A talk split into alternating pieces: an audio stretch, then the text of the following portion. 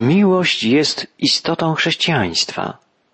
Prawdziwa miłość inspirowana jest przez Boga. Te wnioski możemy już wysnuć na podstawie naszych dotychczasowych rozważań. A dzisiaj poznamy kolejną wielką prawdę zawartą w wypowiedziach Jana Apostoła. W osiemnastym wierszu czwartego rozdziału pierwszego listu Jana czytamy W miłości nie ma lęku, ponieważ doskonała miłość usuwa lęk, gdyż lęk zakłada karę. Ten zaś, kto się lęka, nie jest doskonały w miłości. Jest to kolejna wspaniała, krótka, ale zdecydowana wypowiedź Jana Apostoła, która w zasadzie jest niepodważalna, sama w sobie jest prawdziwa. Tak jest rzeczywiście. W prawdziwej miłości nie ma miejsca na bojaźń, na lęk. Dla prawdziwej miłości wszelki lęk, wszelki strach to coś obcego. Oczywiście może wystąpić coś zbliżonego do lęku w nieprawdziwej miłości. Ale jeśli ona jest prawdziwa, jeśli jest doskonała, niemożliwa jest do pogodzenia z jakimkolwiek lękiem, z jakimkolwiek strachem. Co oznacza tutaj określenie doskonałości? Oznacza pełnię i zdecydowanie. Gdzie całkowicie i zdecydowanie rządzi miłość, tam odrzuca ona od ciebie wszelki strach, wszelki lęk. Jest to słuszne. Dotyczy wszystkich. Dotyczy naszego tu i teraz. Każdy z nas tego doświadcza. Kiedy rodzi się w nas wyzwalająca miłość, gdy przychodzi oddać życie za innych, może ogarnąć człowieka zdumiewająca odwaga. Miłość odwraca naszą uwagę od nas samych i kieruje ją całkowicie i wyłącznie na drugiego człowieka, na jego potrzeby. I wtedy po prostu nie ma już miejsca na lęk, na strach. Spojrzenie Jana Apostoła zatrzymuje się jeszcze na nadchodzącym dniu sądu. Dlaczego możemy się bać? Dlaczego się boimy? Boimy się bowiem sądu Bożego. Bojaźń drży przed karą. O jakiej karze myślimy? Jeżeli w naszym sercu mieszka jeszcze strach, lęk, to właśnie z powodu nadchodzącego sądu Bożego. Czy powinniśmy pozostawać w niepewności w obliczu nadchodzącego sądu? Czy boimy się jeszcze tego, że może nas spotkać kaźń wieczna? Jeżeli tak, to do nas odnoszą się słowa kto się boi, nie jest doskonały w miłości. Na początku czwartego rozdziału czytaliśmy, kto mieszka w miłości, mieszka w Bogu, a Bóg w nim. Czy ten, w którym Bóg mieszka, ma obawiać się odrzucenia i kary? Musimy sobie uświadomić, że dla Jana miłowanie stanowi właściwą treść wiecznego życia. Ten, kto miłuje, już przeszedł ze śmierci do życia. W ten sposób już został wciągnięty w życie po drugiej śmierci. Nie dozna tej drugiej śmierci trzymając się tego z niezachwianą ufnością, powinien usuwać wszelki lęk ze swojego życia. Ale czy w rzeczywistości nie jest tak, że wielu chrześcijan odczuwa jednak obawę? Obawę przed przyszłością? Obawę przed powrotem Chrystusa, przed dniem sądu? Jan sam pisał wcześniej o tym, że nasze serce czasem nas oskarża, czy nie patrzymy czasem z przerażeniem na to, jak zawodzimy w miłości? Jak sami tego nie zauważając, jesteśmy nieczuli w naszych myślach, słowach, w naszych czynach? Czy nie jest prawdą, że bojaźń wkrada się wtedy w nasze serca? Dzieje się tak dlatego, że jeszcze nie jesteśmy doskonali w miłości. Jednak apostoł wielokrotnie ukazywał w swoim liście, gdzie mamy szukać pomocy. W takiej sytuacji mamy wyznawać swoje grzechy, wyznać swoją słabość, otrzymać przebaczenie i wtedy zostaniemy oczyszczeni. Gdy tego doświadczamy, miłość Boża osiąga w nas swój cel. Przeżywając miłość Bożą, doświadczamy wzrastającej w nas pewności, że wszelka bojaźń już jest z naszych serc usunięta. Jan liczy się z tym, że lęk, strach nie jest usunięty z naszego serca raz na zawsze, ale że stale nas atakuje. Dlatego nie pisze, że nasze serce raz na zawsze pozbyło się bojaźni i nie wie już, czym jest lęk. Usuwanie bojaźni przez miłość, która coraz doskonalej wypełnia nasze serce, jest stałym procesem. Musimy zauważyć, że Jan rozumie miłość bardzo szeroko. Obejmuje tym pojęciem zarówno miłość Boga do nas, jak i spowodowaną w nas przez Boga miłość do Niego i do braci.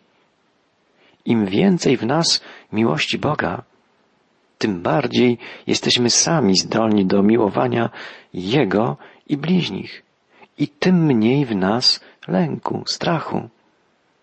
Miłość usuwa wszelki strach. Kiedy naszym życiem kieruje Bóg, widoczne jest wyraźnie, że Jego miłość pobudza naszą zdolność do kochania. Miłość rodzi miłość. Miłujmy więc, gdyż On nas przedtem umiłował, wzywa Jan. Miłość nie jest naszym wynalazkiem, ani sprawą specjalnych zdolności. Możemy kochać tylko dlatego, że objęła nas niezasłużona miłość Boga. W dziele stworzenia i w dziele zbawienia Bóg jest tym pierwszym, który umiłował. Sam jest miłością. W naszym osobistym życiu, zbawiając nas, jest również tym pierwszym, który nas umiłował. I z nas, bezbożnych grzeszników, nieprzyjaciół Boga, uczynił swoje umiłowane dzieci na naszej chrześcijańskiej drodze życia, nawet wtedy, gdy nasze serce nas oskarża, On zawsze od nowa jest tym, który pierwszy pojawia się ze swoją miłością. On daje nam nową miłość i daje ją tak, że usuwa ona wszelki lęk. Jan pisze z całą odwagą i przekonaniem, że tak się dzieje w życiu każdego szczerego, wierzącego ucznia Jezusa. Widzi przy tym zupełnie jasno sytuację w pierwotnym kościele. Byli tam wtedy ludzie pozostający pod wpływem gnostycyzmu i mistycyzmu. Zawsze, aż do dzisiaj, istnieli i istnieją ludzie, którzy oddają się marzeniom o swej miłości do Boga, a równocześnie są pozbawieni tej miłości, a przede wszystkim brak w nich miłości do braci. Jan mówi o nich z surowością. Jeśli kto mówi miłuję Boga, a nienawidzi brata swego, kłamcą jest. Jan słyszał takie wypowiedzi często we wspólnotach chrześcijańskich. Kocham, miłuję. Ale czasem jest to tylko pusty frazes. Jest to tylko mówienie, które nie odpowiada rzeczywistości i dlatego jest kłamstwem. Zarzutu kłamstwa wcale nie zbija fakt, że to mówienie może być subiektywnie pełne entuzjazmu i żaru. Miłość do Boga, o której się mówi, w żadnym wypadku nie jest prawdziwa tam, gdzie zarazem nie ma miłości względem brata, gdzie się brata nienawidzi, nie lubi, nie znosi. Czy jednak miłość do Boga nie może istnieć również wtedy, gdy serce jest wobec brata obojętne albo niechętne? Czy zawsze miłość do Boga, o której apostoł zapewnia, musi być kłamstwem, jeśli nie ma miłości do brata? Jan rozważa to pytanie i uzasadnia swoją twardą wypowiedź. Kto nie miłuje brata swego, którego widzi, jakże może miłować Boga, którego nie widzi? Jak ten, kto nie potrafi miłować brata, którego widzi przed sobą, chce miłować niewidzialnego Boga? Oczywiście na pierwszy rzut oka ten wniosek nie wydaje się trafny, bo czyż nie jest naprawdę łatwiej kochać z wdzięcznością miłującego nas cudownie Boga, niż miłować brata, który stoi przed nami, który jest dokładnie widoczny ze wszystkimi swoimi błędami, z trudnym charakterem, z wadami. A jednak Jan ma rację. Miłość do Boga łatwiej jest deklarować, gdyż Bóg jest niewidzialny. Nie możemy sprawdzić tej miłości. Nikt z nas tego nie jest w stanie uczynić. Jeżeli jednak nie jest ona udokumentowana miłością do brata, pozostaje subiektywnym złudzeniem, fantazją. Możemy tu zauważyć, jak wiele racji miał Jan, pisząc o miłości w ogóle, bez określania jej przedmiotu. Jeżeli miłość istnieje, to może zawsze tylko pobudzać do kochania, niezależnie od tego, jaki obiekt napotka, czy to jest miłość do Boga, czy do człowieka. Nie można z jednej strony kochać, a z drugiej nienawidzieć. Miłość jest stanem, jest kierunkiem, w jakim zmierza całe nasze myślenie. I wobec tego, jeżeli w ogóle ta miłość istnieje, musi okazywać się wobec widzialnego brata w sposób widzialny, tak jak powinna okazywać się i objawiać w stosunku do Boga, który jest niewidzialny. Inaczej miłość jest tylko nierzeczywistym uczuciem i staje się kłamstwem. Miłość do Boga bez miłości do bliźnich jest nieprawdziwa. Każdego z nas ta prawda powinna pobudzać do najgłębszej refleksji nad własnym życiem. W ostatnim wierszu czwartego rozdziału pierwszego listu Jana znajdujemy jeszcze jeden apel apostoła. To bowiem przykazanie mamy od Niego, aby ten, kto miłuje Boga, miłował też swojego brata. A więc potrzebne jest jeszcze przykazanie, mimo że apostoł przedstawił nam już fakt, że miłość do Boga i miłość do ludzi z samej istoty są nierozdzielne. Jan podkreśla, to przykazanie mamy od Niego. Jan mówi z naciskiem, wszystko co napisałem nie jest moją własną opinią. Słucham wyraźnego przykazania Boga. Z moim zdaniem można by dyskutować, można by przeciwstawiać mu odmienne poglądy, ale wszelka dyskusja się kończy, kiedy stajemy wobec przykazania naszego Pana. Cała ta argumentacja Jana Apostoła ma ogromne praktyczne znaczenie dla Kościoła wszystkich czasów, także dla nas dzisiaj. Jak mamy mieć niezachwiane zaufanie do Boga, nawet wtedy, gdy nasza myśl zwraca się ku nadchodzącemu sądowi? Jak mamy przezwyciężać wszelkie lęki, na przykład lęk przed śmiercią, bojaźń przed karą? Jak mamy zdobywać pewność zbawienia? która ostoi się w każdej sytuacji? Apostoł Paweł przyzwyczaił nas do odwoływania się do wiary. Kto nie patrzy na samego siebie, kto nie liczy już więcej na swoje uczynki, kto spogląda tylko na krzyż i wierzy w dokonane tam dzieło odkupienia, ten ma pewność zbawienia. To jest prawdą. Tego uczy nas apostoł narodów. I potwierdza to oczywiście także Jan. Sam przecież poświadczał, że krew Syna Bożego oczyszcza nas od wszelkiego grzechu i że Jezus jest ubłaganiem za nasze grzechy, za grzechy całego świata. Ale podobnie jak Jakub widział niebezpieczeństwo wiary bez uczynków, która martwa jest sama w sobie, tak Jan obawia się wszelkiego mówienia o miłości, które staje się kłamstwem, gdy nie stoi za tym mówieniem rzeczywistość. Właśnie nauka o usprawiedliwieniu z wiary może stać się zimną, wyrachowaną kalkulacją, kiedy w rzeczywistości nie posiada niczego. Jan cały swój list od początku ustawił pod kątem życia, a więc pod kątem miłości, która jest istotą prawdziwego życia. Miłość Boga przynosi nam w Jezusie zbawienie i pojednanie, przynosi nam życie.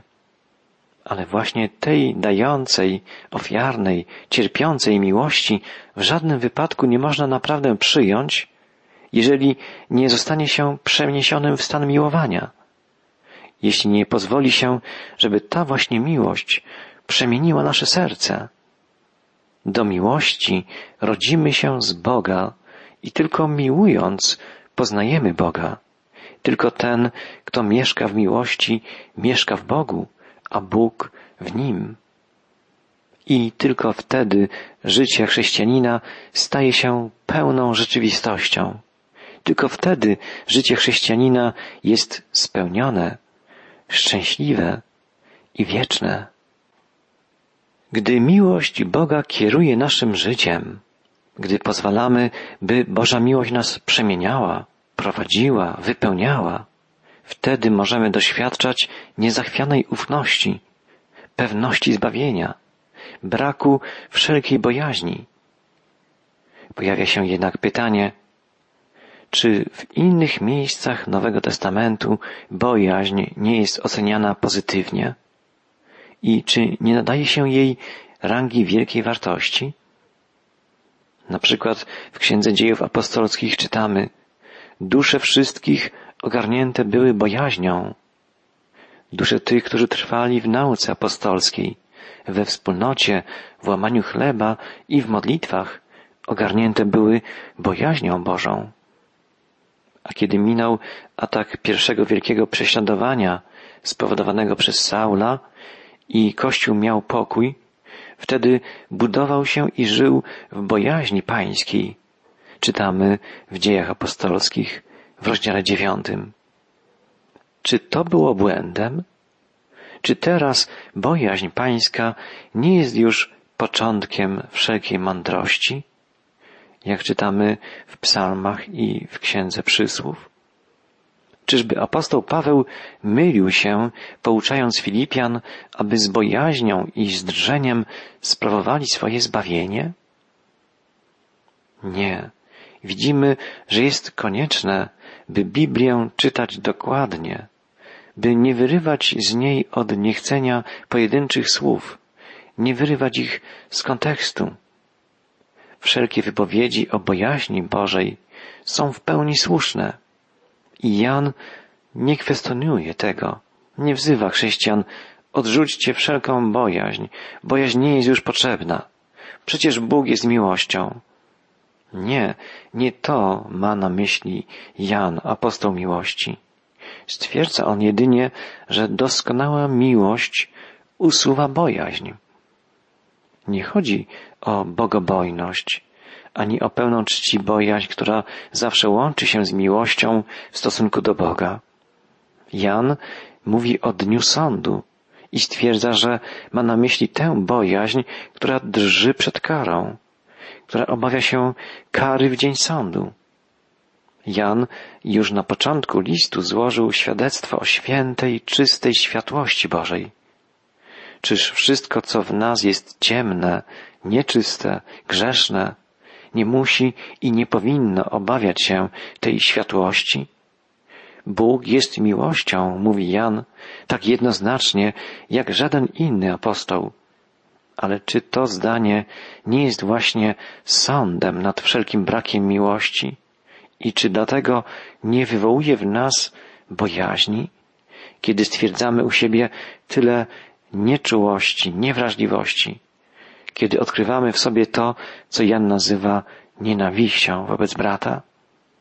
Bojaźń jest bardzo uzasadniona i naprawdę konieczna. Biada, gdyby zniknęła z naszego serca. Bojaźń przed Bogiem. Ona właśnie zmusza nas do przyjęcia tego, którego krew oczyszcza od wszelkiego grzechu. Boga, który w swojej miłości posłał swego Syna jako okup za nasze grzechy. Ale gdy tę Bożą miłość naprawdę pojmiemy, nie tylko jako teoretyczną naukę, ale jako pełną, prawdziwą rzeczywistość, której Bóg dał nam to, co najdroższe, czy wtedy ta bojaźń faktycznie nie musi zniknąć? Kto się jeszcze obawia, niech nie próbuje temu zaprzeczać ani usuwać tej bojaźni siłą. Niech się do niej sam przed sobą przyzna i zastanowi nad jej przyczyną. Sam wówczas pozna, że wypływa to stąd, iż nie ma w nim jeszcze doskonałej miłości. Zrozumie wtedy, że cały list apostolski ukazuje nam drogę do doskonalenia się w miłości. Całe nasze życie powinno być dążeniem ku doskonałej miłości, czyli zbliżaniem się do źródła tej miłości, do Boga, bo On jest miłością.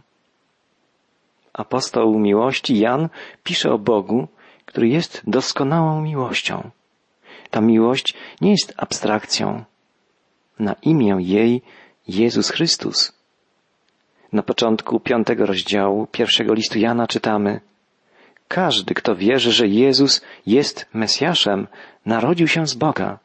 I każdy, kto miłuje tego, który dał życie, miłuje też tego, który życie od Niego otrzymał. W starszym przykładzie te słowa Jana brzmiały następująco. Każdy, kto wierzy, iż Jezus jest Chrystusem, z Boga się narodził.